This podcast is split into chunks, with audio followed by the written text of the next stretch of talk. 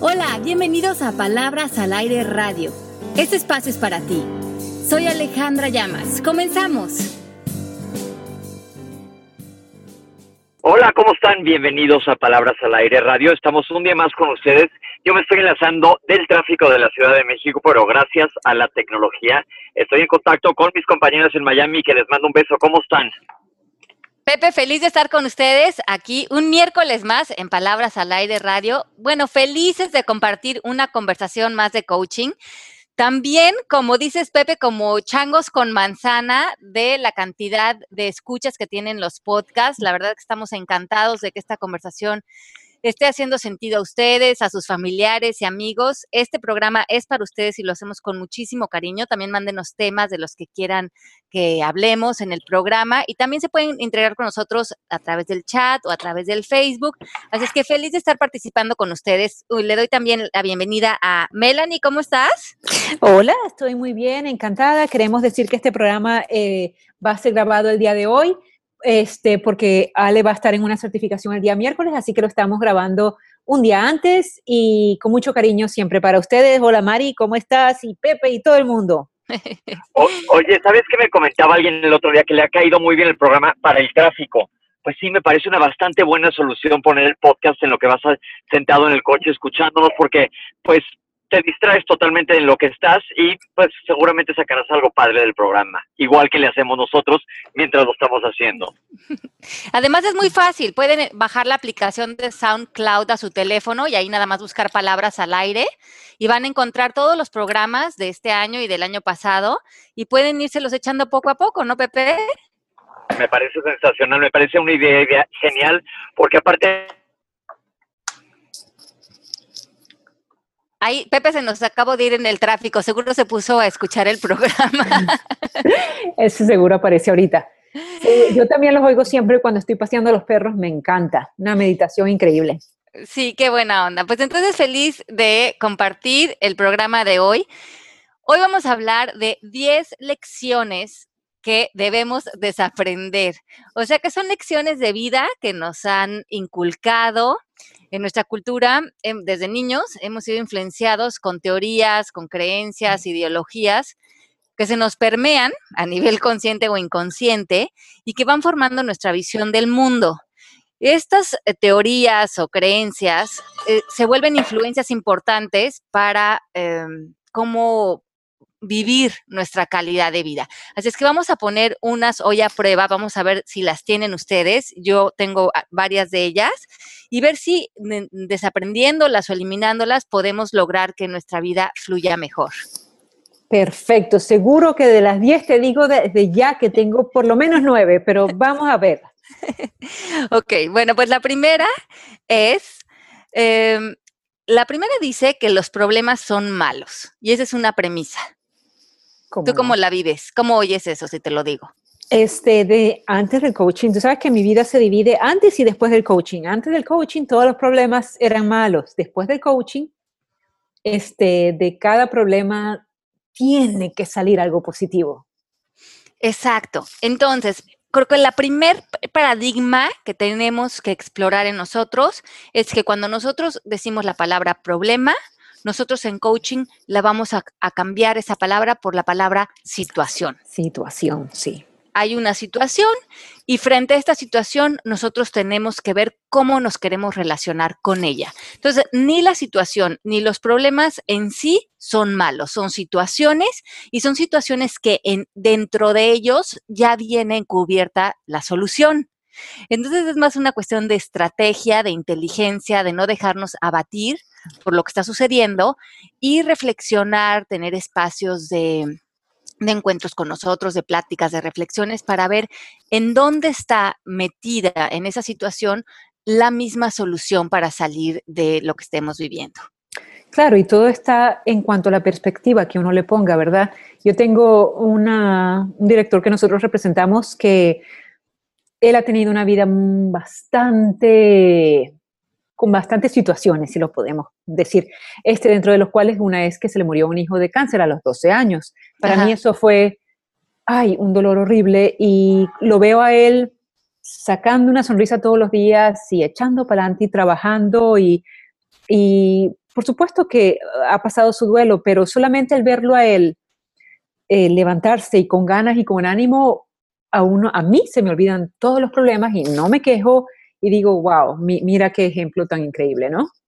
Sí, cuando ves cómo personas con fuerza espiritual eh, superan adversidades o retos, eh, obstáculos como podría ser este, y hacen que se vuelva más fuerte su espíritu, que vivan la vida con mayor em, apertura, que no se dejan definir por lo que han vivido, sino eh, más allá de eso, eh, logran que esto se vuelva una bendición oculta o que haya una gran enseñanza en lo que han vivido. Y esa misma personalidad contagia e inspira, ¿verdad? Así es, como que, como tú dices, piensas e, en personas que han pasado adversidades y, con la fuerza que lo han sacado adelante y eso se vuelve una gran lección. Pero también lo curioso con este tema y el giro que me gusta darle en el programa de hoy es que si, si lo reflexionan, cuando no tenemos retos o problemas o como sí como retos en nuestra vida, las personas nos salimos a complicar la vida. Nos ponemos a planear una boda, a emprender un negocio, a escribir un libro. salimos al mundo a recrear nuestra vida y luego se nos olvida que nosotros teníamos el poder de, de hacerlo, de inventar estas realidades que claro que traen sus retos y sus obstáculos y sus eh, momentos de, confusión, pero se nos olvida que nosotros inventamos estas realidades y que mucho lo hicimos para traer estos retos y estos obstáculos a nuestra vida, porque al ser humano le gusta, le gusta descifrar cosas, le gusta eh, superar obstáculos, porque ahí hay un como gran gusto por la vida, hay crecimiento, hay oportunidades para madurar, enfrentamos a la vida eh, venciendo nuestros miedos. ¿Te das cuenta qué aburrida sería una vida que fuera plana, sin ningún reto, sin ningún momento de, de crisis? Sí, en Venezuela, eh, para mis amigos venezolanos que están escuchando, nosotros tenemos un dicho que dice, ¿quién dijo miedo? Cuando se nos enfrenta a un problema, el venezolano tiene como esa chispa, esa cosa por dentro que, como leí en, una, en un t-shirt el otro día, it's a Venezuelan thing, pero dicen, ok, ¿quién dijo miedo? Y vamos adelante y vamos, vamos a darle siempre con una sonrisa adelante, muy bonito. Muy bonito y además, si lo ves para atrás, si, si, si, reflexionas, dices, mucho de nuestra vida, mucho de las condiciones sociales o culturales o gubernamentales, nosotros como seres humanos las planteamos, las creamos, las inventamos para vivir así pero luego no nos damos cuenta que nosotros inventamos esas realidades y nos perdemos en ellas, nos perdemos en la queja, nos perdemos porque hacemos algo demasiado grande, nos perdemos en un matrimonio, en una relación, con una amistad, se vuelve algo dramático, se vuelve una pesadilla para nosotros y no nos dimos cuenta que nosotros lo invitamos a nuestra vida con el fin de crecer, con el fin de enriquecer nuestra vida y en un momento dado, por default, se convierte en un problema. Y entonces, ¿qué nos recomiendas hacer en esos momentos que vemos nuestros problemas. Yo creo que un eh, apoyo y una herramienta muy, muy importante que te dé el coaching es que te des eh, cuenta de que la vida, si te lo puedes imaginar como un cuarto blanco, donde tú estás en medio sentado en un sillón neutral, mucho de lo que hemos traído a nuestra vida, o la gran mayoría de lo que está en nuestra vida, nosotros lo hemos declarado traer como nuestros matrimonios o nuestras parejas, nuestras amistades, nuestra casa, el lugar donde vivimos. En un momento dado dijimos, esto quiero, esta es la vida que quiero. Pero conforme esa vida se puede ir complicando, se nos olvidó que en un momento dado no llegamos ahí por default, sino por decisión. Y que en cada momento podemos despertar a que podemos hacer una decisión diferente. Y me encanta el dicho de, en coaching que es de sabios cambiar de opinión. Pero ¿cómo le podemos decir a la gente que ha pasado por, un, por una situación bastante triste, como por ejemplo, o la muerte de un hijo, o cuando, bueno, sabemos que los padres van a, morir, o sea, cuando tenemos alguna situación triste, como por ejemplo la muerte de un hijo, ¿cómo podemos decir que nosotros declaramos eso?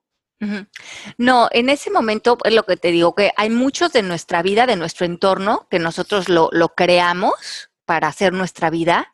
Y hay cosas que pasan por el misterio de la vida. Como decía Pepe la semana pasada, pasan o por mala suerte, o por azar, o por porque parte de la vida es un paradigma y estamos, tenemos que estar em, abiertos a vivir en el misterio de la vida. Si todo lo tratamos de entender, entra un gran sufrimiento.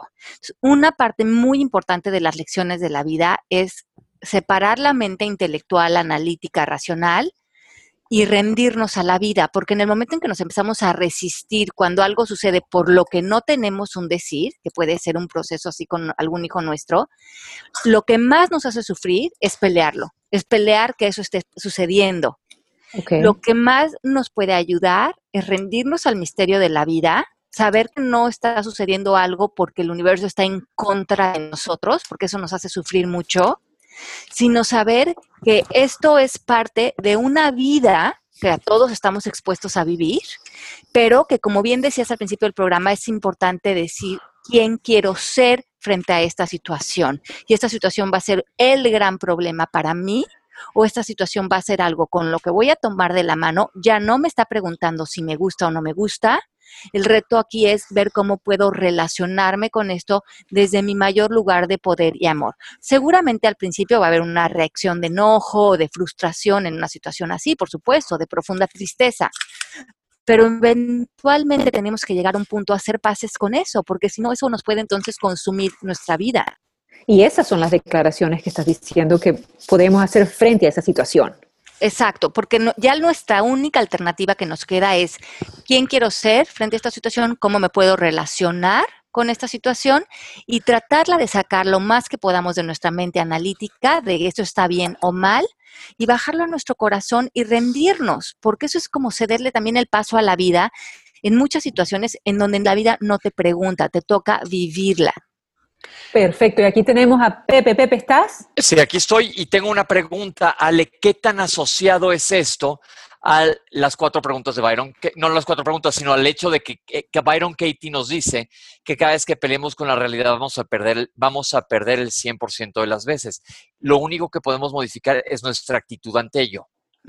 Exacto, y eso es tan cierto. Entonces yo veo que me ha tocado con clientes que viven... Eh, situaciones complejas.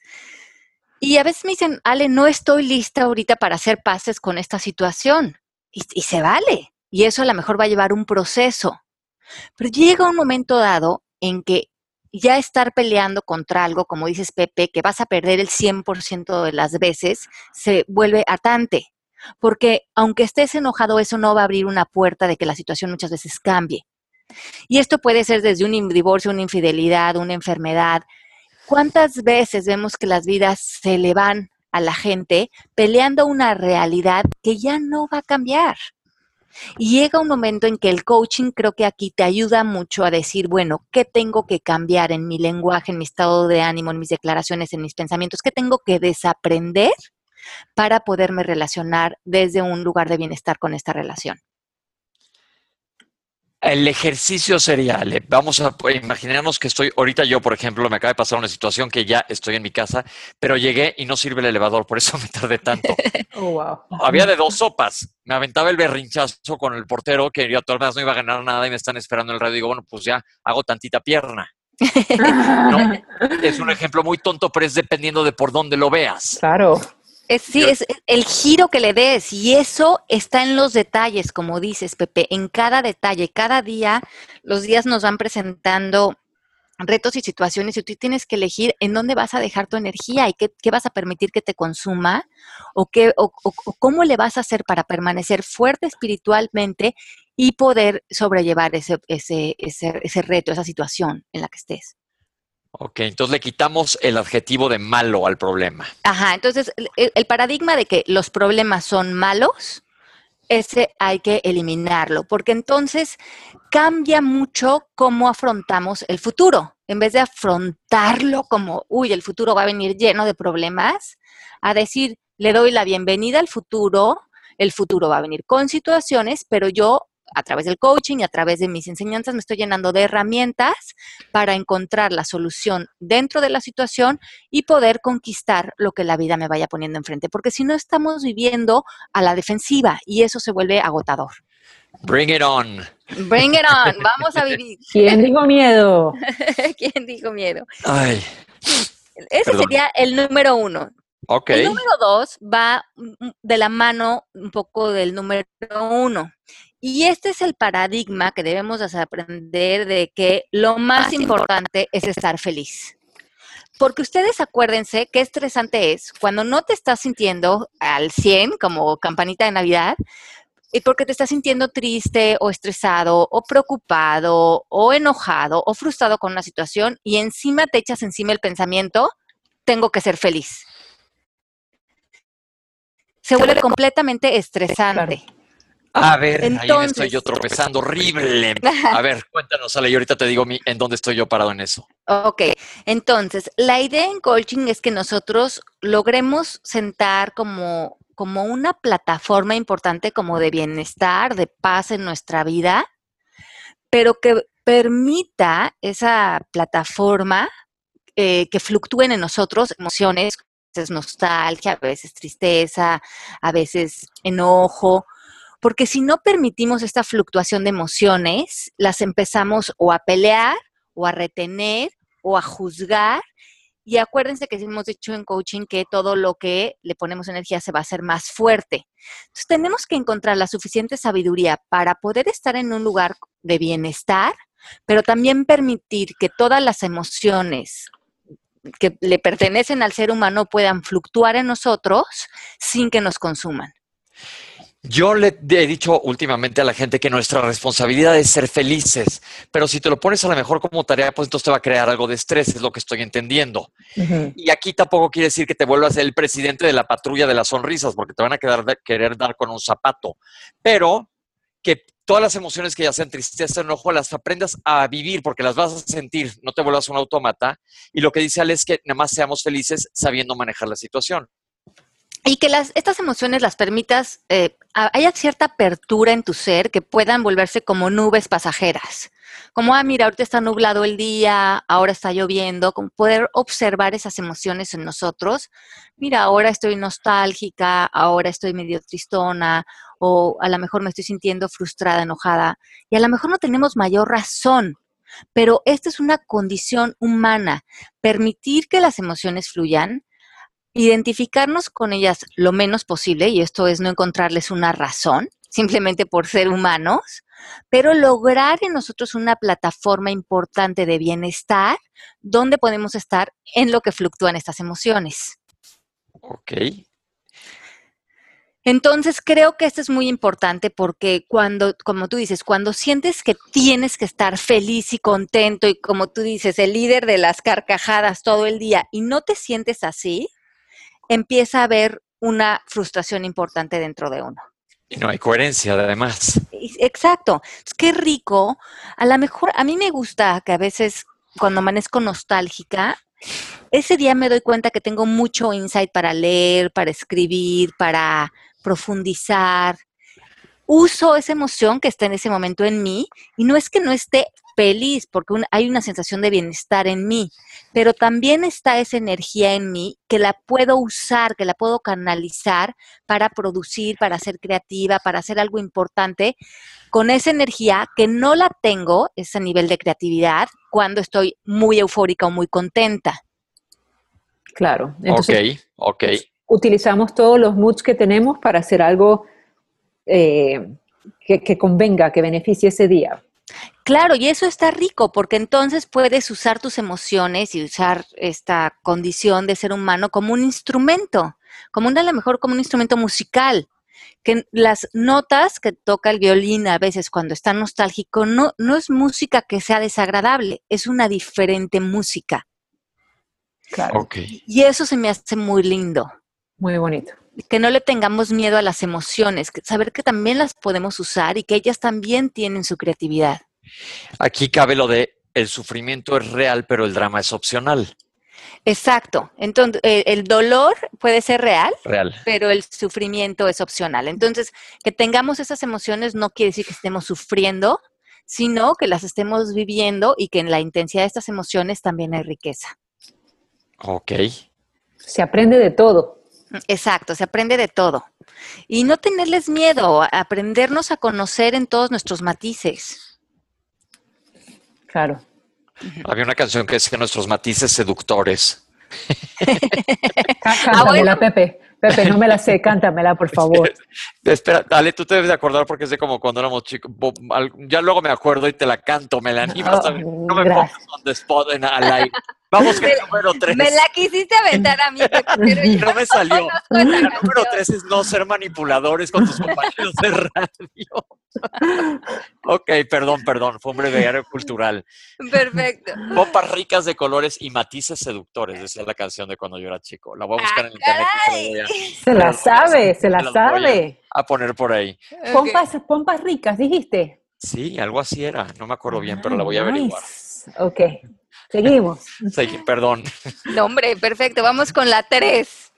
Esta me encanta porque me, a mí me dio esperanzas y yo creo que a muchos de nosotros, que es no estoy dañado por mi pasado. hay este paradigma que creemos que si ya tuvimos cierto pasado o ya tuvimos cierta vivencia o cierta infancia, ya estamos dañados para el resto de la vida. Y esta creencia es lo más falso que existe. Ok. ¿Se declaran culpables por esta? Total y absolutamente. Sí, yo Ah, yo, también. yo no, pero mi marido sí. seguimos, seguimos. Ajá. Ok, sí, para que no te vaya a. Dice, de- el pasado necesariamente deja señales en nosotros, pero todas estas son bastante curables. Y yo no sé si se acuerdan de esta mujer que hemos hablado de ella, Jill Bolt Taylor, que escribió el libro de My Stroke of Insight, que también lo tienen en español, que me encanta. Ella es una neurocirujana que tuvo un eh, aneurisma a los 37 años. Lo interesante de este libro es que cuando le estaba sucediendo esto en el cerebro, ella se empezó a dar cuenta de todo perfecto porque ella se dedicaba a trabajar con el cerebro y sabía perfectamente cómo operaba y, qué le estaba sucediendo. Cuando se fue al hospital, em, se tardó casi ocho años en recuperarse completamente, pero se dejó en un momento dado, em, como que se alejó de sus emociones, de su diálogo interno, esa vocecita que tenemos adentro nosotros, ella ya no la escuchaba y tuvo muchísima desasociación también con el lenguaje. Entonces fue muy interesante porque ella como que se reconstruyó su cerebro y pudo elegir qué, qué quería volver a tener en su disco duro y qué no. Y para ella fue muy claro cuando decidió ya no cargar con su bagaje emocional.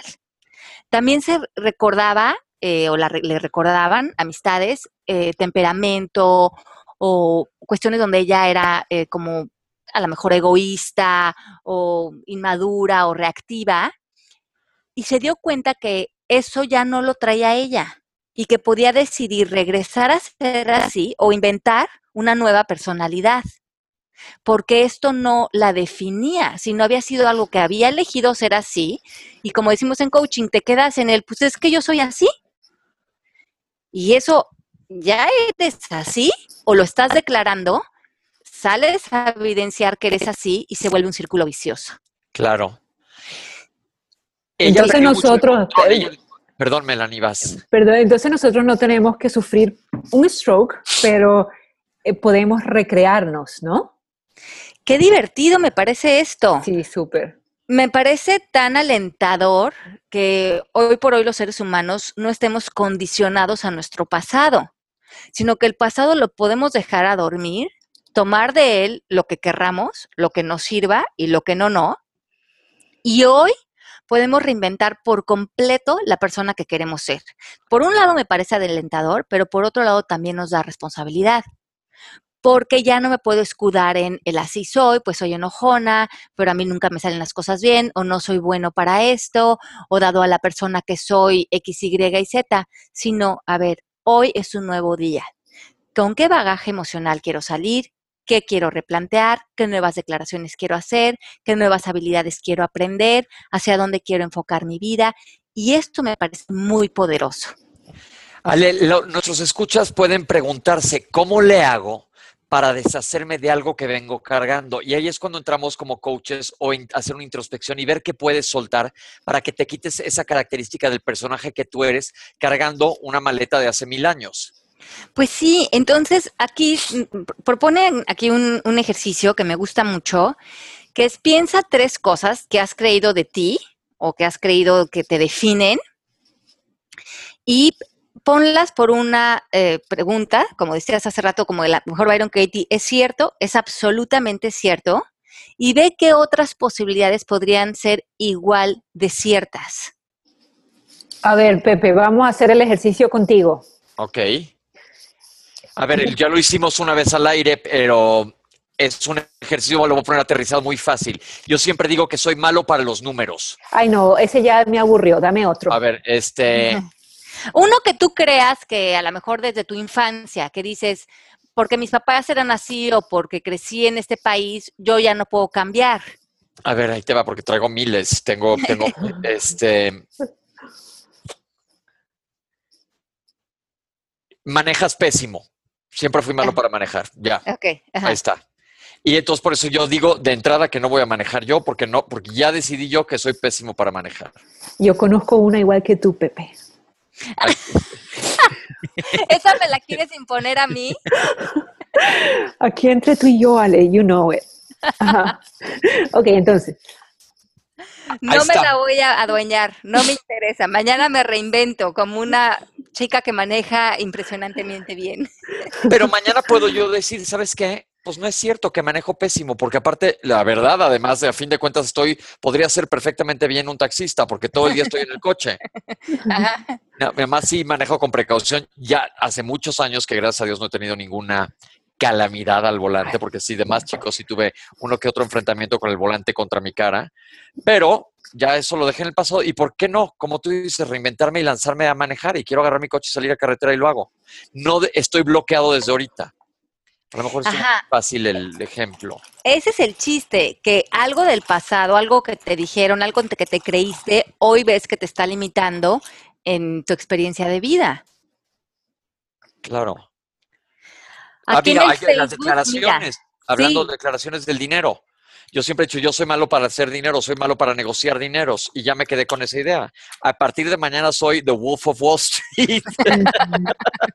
Tampoco, pero sí te puedes reinventar y decir, pues ¿por qué traigo cargando esa creencia? No es cierto.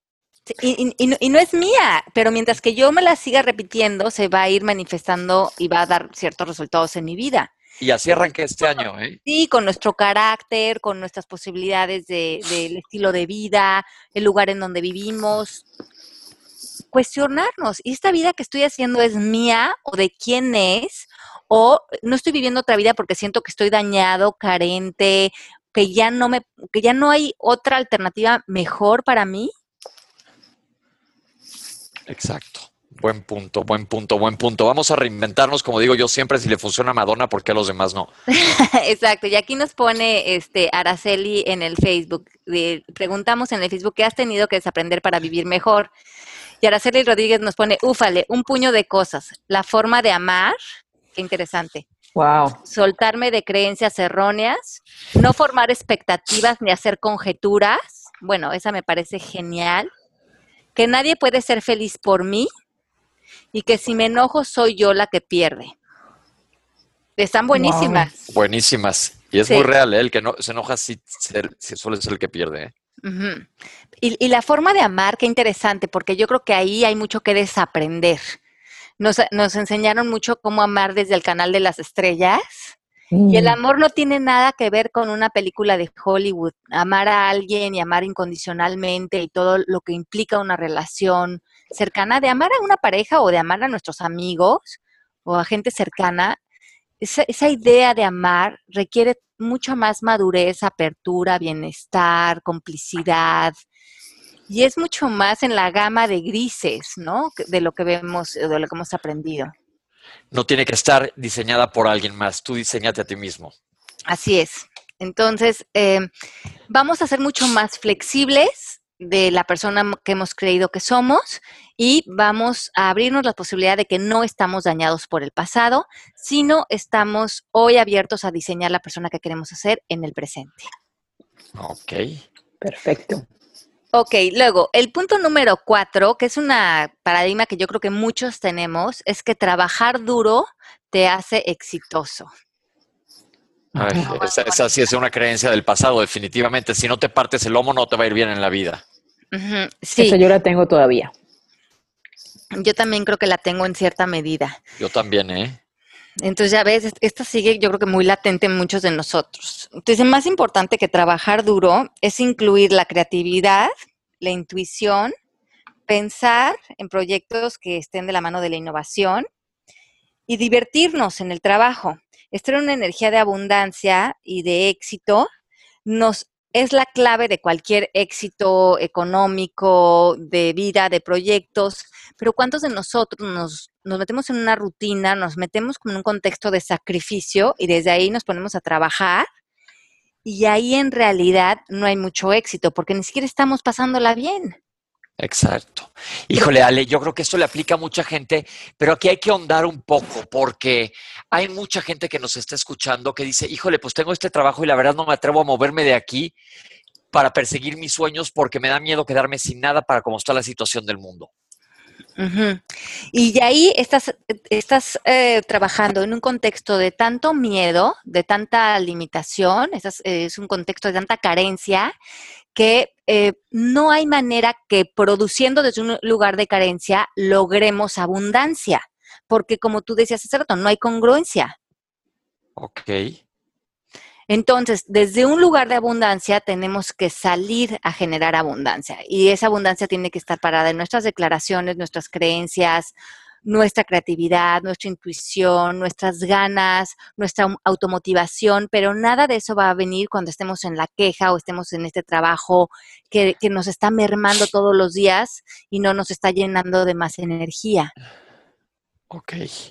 Ahora, yo creo que todos en la vida tenemos la oportunidad de hacer lo que, lo que hagamos con nuestra vida, como decíamos en el programa el otro día, con una actitud de amor y de bienestar. Entonces, no tenemos que mandar a volar el trabajo en el que estemos hoy por hoy, sino empezar a cambiar muchísimo la actitud de desde donde estamos trabajando. Eh, incluir creatividad, incluir bienestar, incluir traer nuevas ideas, incluir hacer buenas relaciones en nuestro trabajo y desde ahí se van a empezar a abrir puertas que se alineen a nuestro espíritu. Sí, porque yo creo que nosotros tres, en el caso de nosotros tres o cuatro con Mari, los cuatro gozamos nuestro trabajo por más de que trabajemos bastante, pero sí lo, sí lo disfrutamos, ¿no? Yo disfruto muchísimo mi trabajo y siento que, que la actitud que le pongo a mi trabajo para mí siempre ha sido muy importante. Ya hace como cuatro años hice esta declaración, eh, un, un, primero de año, no me la había pasado muy bien el año anterior y dije, todo lo que haga este año y los que vengan, de trabajo, de familia, me la voy a pasar bien, me voy a divertir. Y si no me, la estoy, no me estoy divirtiendo, voy a dar un borrón y cuenta nueva porque eh, no va a valer la pena pasar el año en sacrificio. Ahí no hay nada de abundancia. Claro. Me encanta esto, que nos quede a todos clarísimo. Aquí nos está poniendo Carmen Llamas, mira, es, es mi familiar, Carmen Llamas Garza en el Facebook, eh, que todo lo establecido de la religión, lo ha tenido que, desaprender. Ay, ay, Ah, yo también. ah, yo también. Sí. Y yo creo que también mucho como mujer, a veces hay cuestiones establecidas por la religión, por ejemplo, muchas cosas que tienen que ver con culpas o con el tema sexual también. O sea, eh, creo que ahí hay mucho tema de que hay que desaprender para poder dar pasos importantes en llevar tu vida como a pasos de mucho más eh, suavidad o bienestar, ¿no? En que no hay que tener miedo a cuestionar, en que lo podemos ver desde un punto de vista de curiosidad y entender un poquito más tanto las eh, religiones de nuestros padres, que son más conservadores, y darle un turnaround al punto de vista más moderno, ¿no? Y bueno, y, también aprendernos a respetar, a que le funcione la religión y las creencias está muy bien, pero como tú dices, hay que también cuestionar qué es lo que nos hace eco y sentido a nosotros y lo que no, lo que nos limite y lo que no haga eh, mejoría en nuestra vida desde un lugar de amor, pues entonces replantearlo. Y sabes que en cuanto a todas estas creencias, yo creo que la gente de nuestra generación, con un span de 20 años, somos los que nos ha tocado cambiar mucho esas creencias, porque ya no estamos de acuerdo. En la generación de nuestros padres, muchos se les imponía mucho las cosas sin tener opción a cuestionar. Y creo que nosotros somos la generación que más nos hemos cuestionado. Y ahora que veo la relación de padres de mi edad con hijos, ah, es totalmente diferente a como era de nosotros hacia arriba. Sí, es, es diferente. La verdad es que sí ha habido un, cambio ahí y yo creo que eh, todas las religiones tienen enseñanzas muy lindas y creo que la finalidad del objetivo de una religión es acercarte a, un ser divino, a la inteligencia universal, pero también al amor. Entonces, eh, mientras que nosotros encontremos caminos que nos acerquen al amor, yo creo que es válido. Pero si nos están alejando del amor por nosotros mismos o por nuestro prójimo, pues es cuestionable, porque eh, desde mi limitado punto de vista ese es el, objetivo de, entrar en una vida espiritual, despertar y despertar al amor. Yo, eh, con la situación del mundo como está, que ahorita las religiones están eh, en la boca de todo mundo, yo digo, hijo, las religiones en teoría predican amor, y por dónde se fue mal la bala, literalmente, ¿no? ¿Por dónde se, equivocó algo? Pasó mal. Porque no puede ser que en nombre de Dios o de la religión esté pasando todo lo que esté pasando. Entonces yo creo que es válido cuestionarse independientemente de la religión que seamos, no estamos criticando, pero pues esparcir esta espiritualidad desde un buen lugar, desde el punto de vista, desde el punto del amor. Sí, sí, yo creo que si el ingrediente amor está faltando en nuestra vida espiritual, el camino como que hayamos elegido, ya nos podemos replantear y decir qué me funcionaría más para estar en amor, que finalmente es la luz que quiero traer a mi vida. Listo.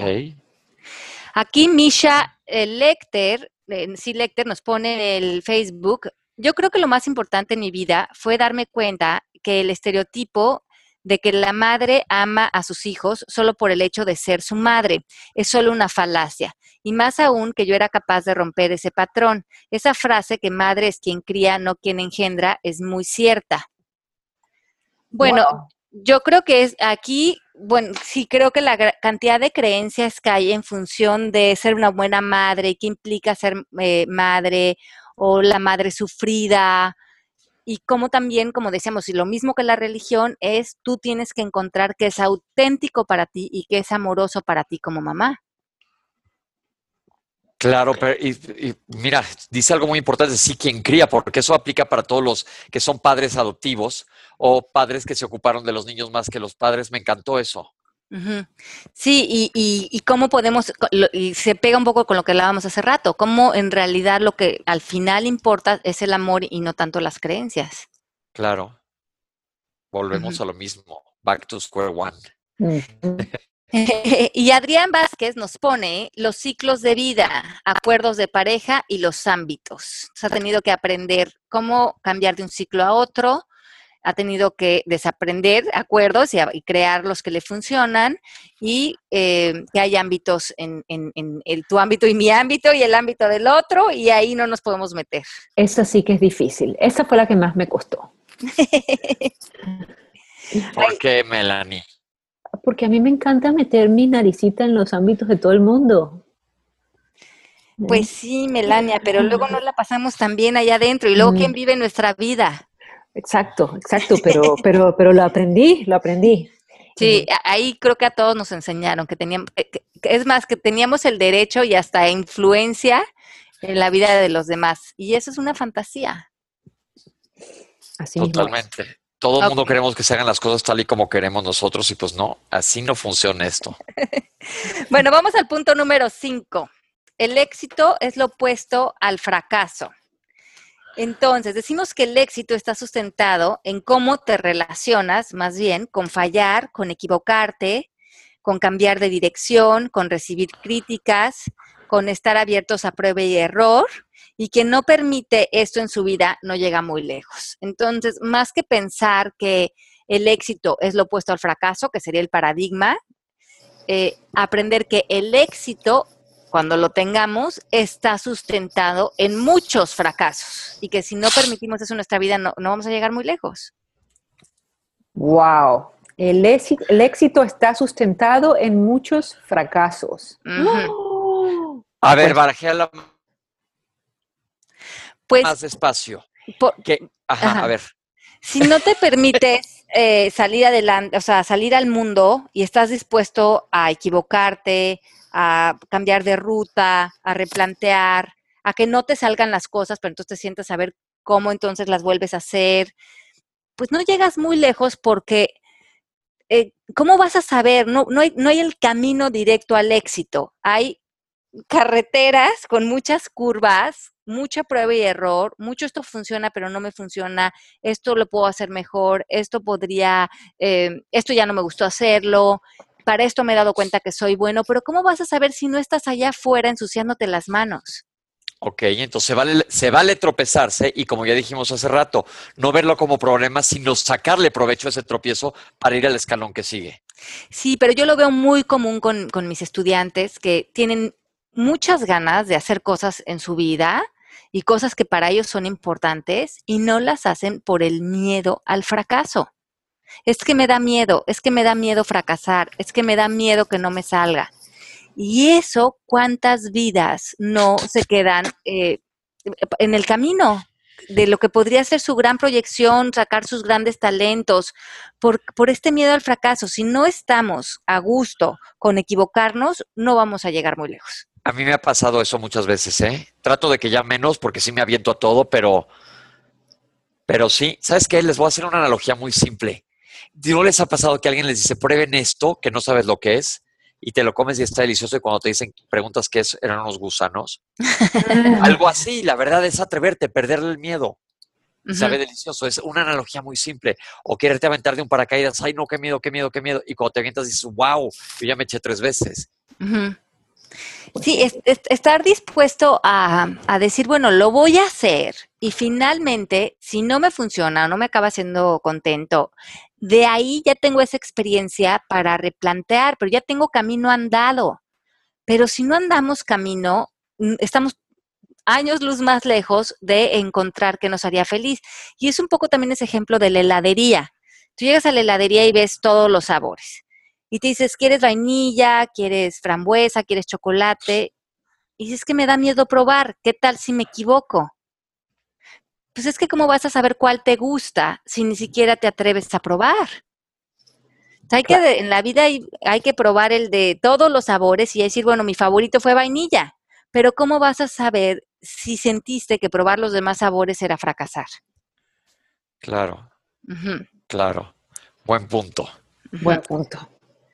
Entonces, bueno, a ver, a lo mejor todos nosotros tenemos que pensar este año qué podríamos hacer, que hemos echado a un lado porque nos da miedo, porque lo vemos como un reto y que sería algo que para nosotros sería acercarnos a algo exitoso en nuestra vida, ya sea personal o profesional. a mí me encantaría, a mí me encantaría cantar, pero a todo mi alrededor le da miedo que yo cante. Cántanos una cancioncita, Mel. Este, vamos a no perder los, los oyentes de podcast. Mira que ahorita vamos muy bien. Después que, que terminemos, te la canto. okay.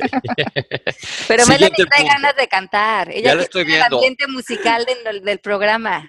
Ahora que vayamos, a, que vaya yo a Miami, vamos a ir a un karaoke. Por favor. Ya dijiste, ¿eh? Yo te bailo, yo te bailo, tú cantas. Híjole, ahí sí se vacía el karaoke. Pero ¿qué importa? Una nueva distinción grita y le digo, hasta un lado Michael Bublé el año que entra. Eso. Sobre todo así de gangoso como estoy ahorita. bueno, siguiente punto. Mira, pues el siguiente es estrategia perfecta con lo que están diciendo, porque es que no te preocupe lo que otros piensen de ti. ¿Ves? Cántame, Pepe. No, ahorita no. Si me vieran ahorita como tengo la cara, con la nariz como Rodolfo el Reno, un mes más tarde, gangoso, todo me he sonado 500 veces y parece que me erosioné la nariz. No, hoy no es mi día, pero estoy de buena. Okay, Dice, cuando vivimos preocupados por la percepción que otros tienen de nosotros, comenzamos a actuar la vida, a querer impresionar, a estar constantemente fuera de nuestro ámbito, en el ámbito de ellos, qué van a pensar o decir de nosotros, porque les estamos tratando de leer la mente para complacerlos y dejamos nuestra paz espiritual, nuestra autenticidad, nos alejamos de nuestra brújula de qué queremos hacer y cómo lo queremos hacer, y además nos volvemos personas que estamos muy pendientes a lo mejor de las redes sociales o de las respuestas o de los comentarios, porque lo que más nos importa es qué impresión estamos dando a las personas. Y eso se vuelve una manera de vivir muy carente. Y creo que a veces nos pasa cuando somos jóvenes, muchos cuando vamos madurando nos empieza a... A, valer gorro. Pues sí, la verdad sí, porque no se puede vivir así. Tú tienes que hacer lo que tú, lo que es auténtico para ti, lo que habla la voz de tu espíritu tienes que poder vivir también con las críticas y no hacerlas tuyas. Si algo de lo que alguien te criticó te funciona, úsalo para tu crecimiento y lo que no, descártalo. el otro día hay una frase que me gustó que dicen que si quieres ser infeliz, trata de ser feliz a todo el mundo. Wow. Y creo que mucho de eso se nos va en el, en el mundo que tenemos hoy de apariencias. Entonces, qué rico descansar y, darte un clavado y decir, yo qué haría con mi vida y qué me importaría lo que otras personas están pensando de mí. Que, eso es tan relativo. Perfecto. ¿Cómo lo viven ustedes? A mí me, ya me, desde hace un rato que me vale bastante, pero sí siento que durante una época me importaba mucho quedar bien, porque de ahí viene tu seguridad muchas veces, y esta es una parte de la adolescencia, que la aprobación de los demás te, te forja un poco quién vas a ser tú. Y yo creo que esa teoría psicológica también debería de cambiar, porque si tú estás entonado contigo mismo, pues vas a estar muchísimo mejor que cumpliendo con las demás personas. ¿Y no se han dado cuenta que las personas que están muy cómodas con ellos, con quienes son, son auténticos, están relajados, son las personas con quienes más a gusto estar? Porque que alguien se sienta, como dicen en inglés, comfortable in their own skin, como cómodos en su propia piel, permite que tú también te sientas así cuando estás con ellos, te sientas relajado, te sientas a gusto, te sientas en paz, porque el ego no es lo que está marcando la pauta de la relación, sino, ay, estamos aquí tan a gusto, sinceros, platicando. No estamos tratando de impresionarnos, sino estamos tratando de relacionarnos. ¿Cómo cambia el giro, verdad? Entonces, eh, a lo largo de esta semana, sería interesante que hagamos ese ejercicio, ver cuántas veces nos importó el comentario de otra persona o un comentario en la red social o un like o, un, eh, o si estábamos con amigos, si empezamos a decir cosas por querer impresionar o por quedar bien o por presumir o si pudimos estar nada más compartiendo nuestra presencia y muy a gusto y haciendo sentir a las personas que están a nuestro alrededor también muy a gusto. Hay que tener como también un balance en cuanto a complacer a las personas que están a tu alrededor y complacerte a ti mismo, ¿no? O sea, porque tampoco puedes ser un arrogante cuando te crees mucha cosa, porque todo lo que tú crees es bueno. Hay como tener un balance, ¿no? Hay que tener un equilibrio y saber que lo que a ti te funciona es para ti, lo que a cada quien le funciona es para ellos. Y qué rico que podamos vivir en esta vida donde más bien nos estemos complementando unos a otros y no compitiendo unos con otros, que eso es bastante eh, inmaduro. Está clarísimo. Entonces seguimos con el punto número 7, que es, esta, esta creo, bueno, esta es como anillo al dedo para muchos de nosotros, que es pensar que debemos racionalizar nuestras decisiones. Y esto lo veo muchísimo en mis estudiantes. Usan la mente analítica, que además tiene una muy limitada percepción del todo, y desde ahí empezamos a hacer listas para tomar decisiones de qué ganancias hay aquí, qué pérdidas hay aquí, qué mm, pasa si tomo esta decisión, qué pasa si no la paso. Y si no invitamos a nuestros instintos, si no invitamos a nuestra intuición, si no invitamos como a nuestro cerebro animal a, a tomar decisiones con nosotros, nuestro verdadero camino se nos dispersa, porque hay muchas decisiones en nuestra vida por lo menos yo creo que yo he tomado muchísimas decisiones que pienso, no te lo podría explicar analíticamente porque no tiene ninguna razón de ser, pero adentro de mí no podría estar tomando otra decisión. Entonces ahí te alineas, te alineas en congruencia te alineas contigo mismo y a lo mejor las personas a tu alrededor te van a decir, pero ¿qué es esta tontería que estás haciendo? O, cómo te estás cambiando de país, o por qué te estás divorciando, o por qué estás cambiando de trabajo, o por qué estás renunciando. No tiene lógica. Pero uno, adentro de uno, sabes que eso es lo que tienes que hacer. Claro. Esa vocecita interna, ¿no? Esa vocecita interna que si no la seguimos, nos perdemos. Yo soy culpable, yo siempre quiero tratar de entender todo. Híjole, ser muy cerebral yo también me pasa, eh, peco de eso. Hay que aprender, Pepe, hay que aprender, aprendamos. Ese es, yo creo que mucho de, de, lo que tenemos que hacer ahorita como seres humanos, porque cuando tomamos decisiones desde el punto de vista analítico, pues involucramos también el dinero o la seguridad, pero con eso también mucho van los miedos, porque estamos queriendo asegurar futuros y no hay un futuro más seguro que el que no viene desde nuestro corazón y nuestras grandes fuerzas y nuestros grandes talentos. Claro. Muy bien. Esta es también muy importante en nuestro mundo social en el que vivimos, el paradigma de tengo que ser guapo o, guapa para salir adelante y eso es lo más importante. Híjole, ese se aplica mucho en la juventud durísimo. ¿Qué es guapo? ¿Qué es guapa? Existen diferentes maneras de ver la vida, pero yo digo, hay mucha gente que no es probablemente físicamente atractiva allá afuera que me parece sensacional. Whoopi Goldberg, por ejemplo, no se me hace ningún cuero. Dudley Moore era un genio. Hay mucha gente, pero yo creo que esto es clave, Ale. ¿Y esto cómo lo podemos borrar de nosotros? ¿Cómo sacudirnos este miedo que causa inseguridad ante nuestra apariencia física?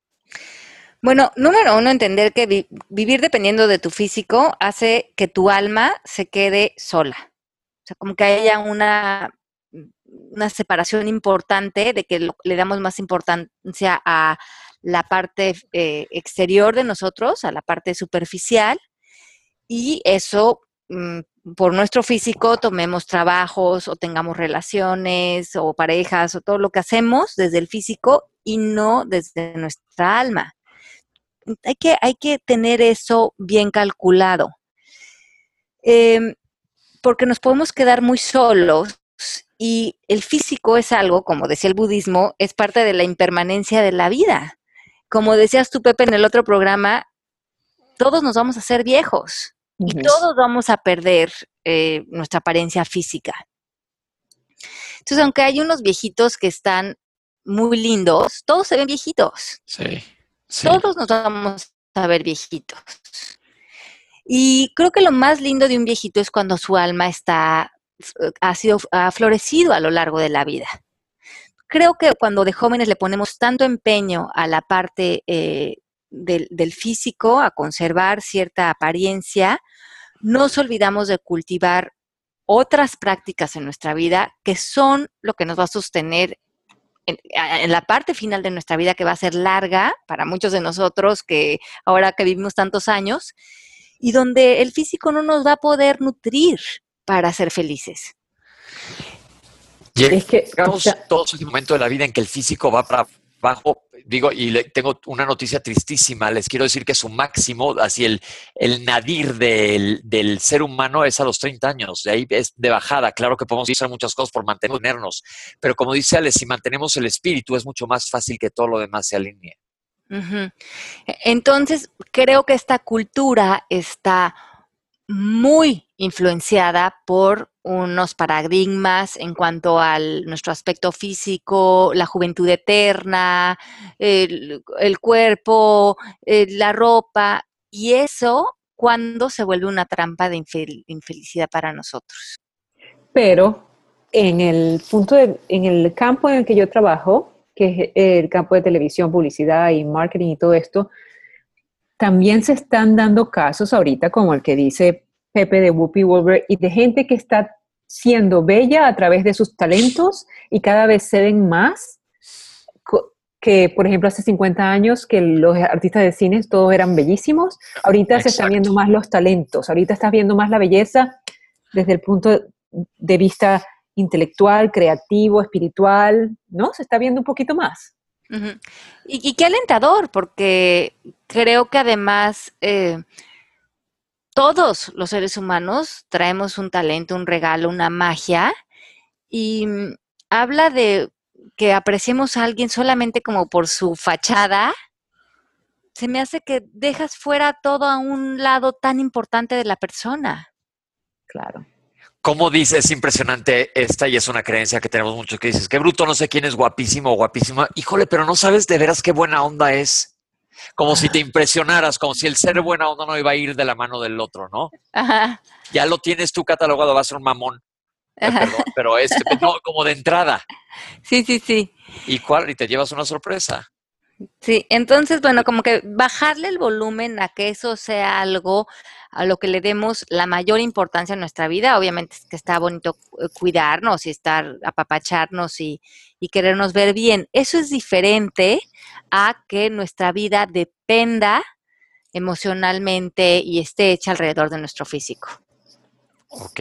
Cuidar el físico. El cuerpo es el templo del espíritu, pero no obsesionarse con él. Exacto. ¿Qué tal estoy de poético hoy? No, no, Pepe, Wow. estás haciendo hoy eh, elevarnos. Yo creo que son los antihistamínicos, pero bueno. ok. El punto número nueve, que también creo que muchos de nosotros tenemos este paradigma eh, activo, es si mis sueños se hicieran realidad ya, por fin podría ser feliz. Wow. Entonces no sabemos con qué viene cargada la vida o la experiencia o, o aquello que queremos que ya se vuelva realidad. Pero sí sabemos hoy que lo, un- lo único real que tenemos es lo que está enfrente de nosotros y que si estamos constantemente posponiendo nuestra felicidad hasta que me case, hasta que tenga dinero, hasta que me cambie de casa, hasta que crezcan mis hijos, hasta que entonces estamos, no nos damos cuenta que estamos creando una manera de vivir la vida que se vuelve postergar el estar bien con lo que hay enfrente de mí, de- con la posibilidad de poder vivir en el presente. Es decir, no estar pensando siempre en que me voy a sacar la lotería para poder ser feliz, sino ser feliz con lo que tengo en este momento. Y esta cultura nutre mucho esto porque va de la mano del consumismo y de, y de la fuerza con la que todos estamos produciendo nuestras vidas, que es un poquito alocado. Eh, tú imagínate las ciudades, los, el tráfico, la gente, las horas de trabajo que tenemos.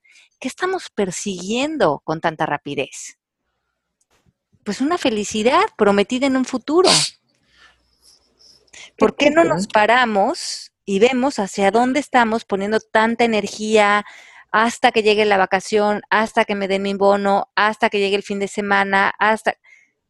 ¿Qué pasa hoy? ¿Cuántos días se nos están yendo posponiendo este bienestar? Claro. Y todo llega y nunca somos felices. No. No, y estás todo el tiempo planeando llegar a ese momento y cuando llegue ese momento ya estás planeando en el que sigue. Ujú. Ahorita, jóvenes, el momento es ahorita. El momento es ahorita y el bienestar es ahorita y hay que ver en qué trampa o de qué manera estamos nosotros eh, tomando este paradigma como nuestro y qué tanto estamos haciendo hoy, entre comillas, por el bienestar de mañana. Ok, ok, ok. Se vale prepararse, pero hay que aprovechar el momento ahorita. Sí, sí, sí, claro, se vale prepararse, se vale ahorrar y se vale cuidarnos para un futuro, pero felices hoy. Claro. Ajá, no estar esperando ese momento para por fin estar bien. All right. Y la número 10. Y la 10, esta es un paradigma que yo creo que muchos también tenemos. Las pérdidas son malas. Entonces, Ajá. inclusive usar la palabra pérdida ya tiene una implicación en coaching, porque pérdida te condiciona. Utilizar la palabra perdí eh, mm, mi trabajo o mm, perdí esta relación, implicaría como que esa situación trajo puras cosas negativas. Entonces en coaching cambiamos la palabra pérdidas por esto fue lo que sucedió. Me divorcié o renuncié a mi trabajo o me liquidaron de mi trabajo. Y eso es lo que es, porque en el momento que le ponemos pérdida, ya Hay un condicionamiento emocional, sí. Ok. Entonces, el divorcio, cuando terminan las amistades, cuando cerramos un negocio, etcétera, lo que pasa es que dan entrada a nuevas etapas y estamos condicionados socialmente a buscar esta estabilidad, entre comillas. Pero irónicamente es en la inestabilidad en donde nos podemos replantear, donde podemos crecer, donde podemos madurar.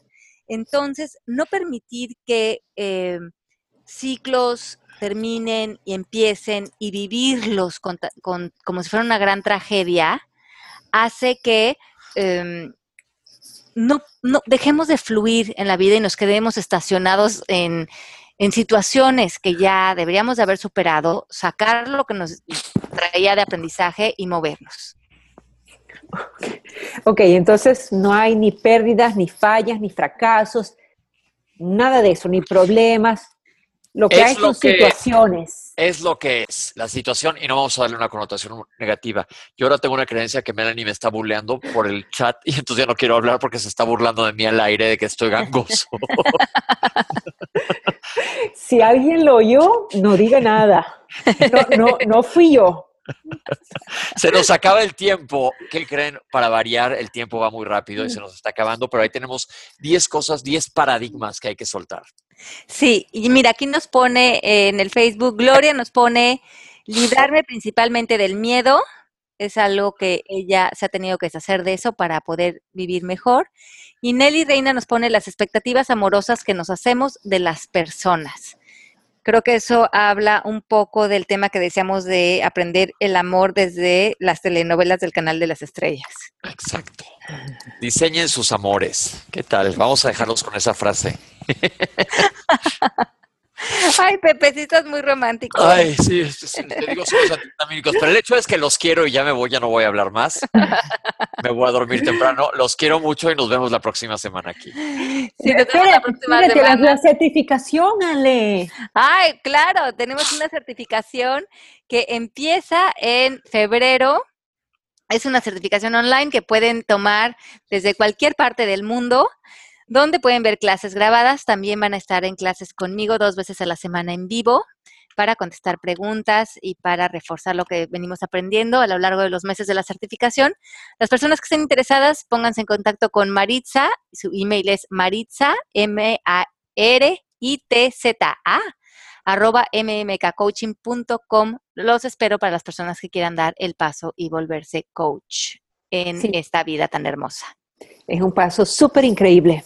Se los recomiendo. bye bye. Pues un abrazo fuerte, gracias por escucharnos una vez más aquí en Palabras al Aire Radio. Nos vemos la próxima semana, los queremos muchísimo, gracias por habernos acompañado en un programa más. Besos a todos, mejórate Pepe. Bye bye, ya, ya estaré bien para la próxima. chao, chao. Esto fue Palabras al Aire Radio con Alejandra Llamas. Te esperamos en vivo la próxima semana.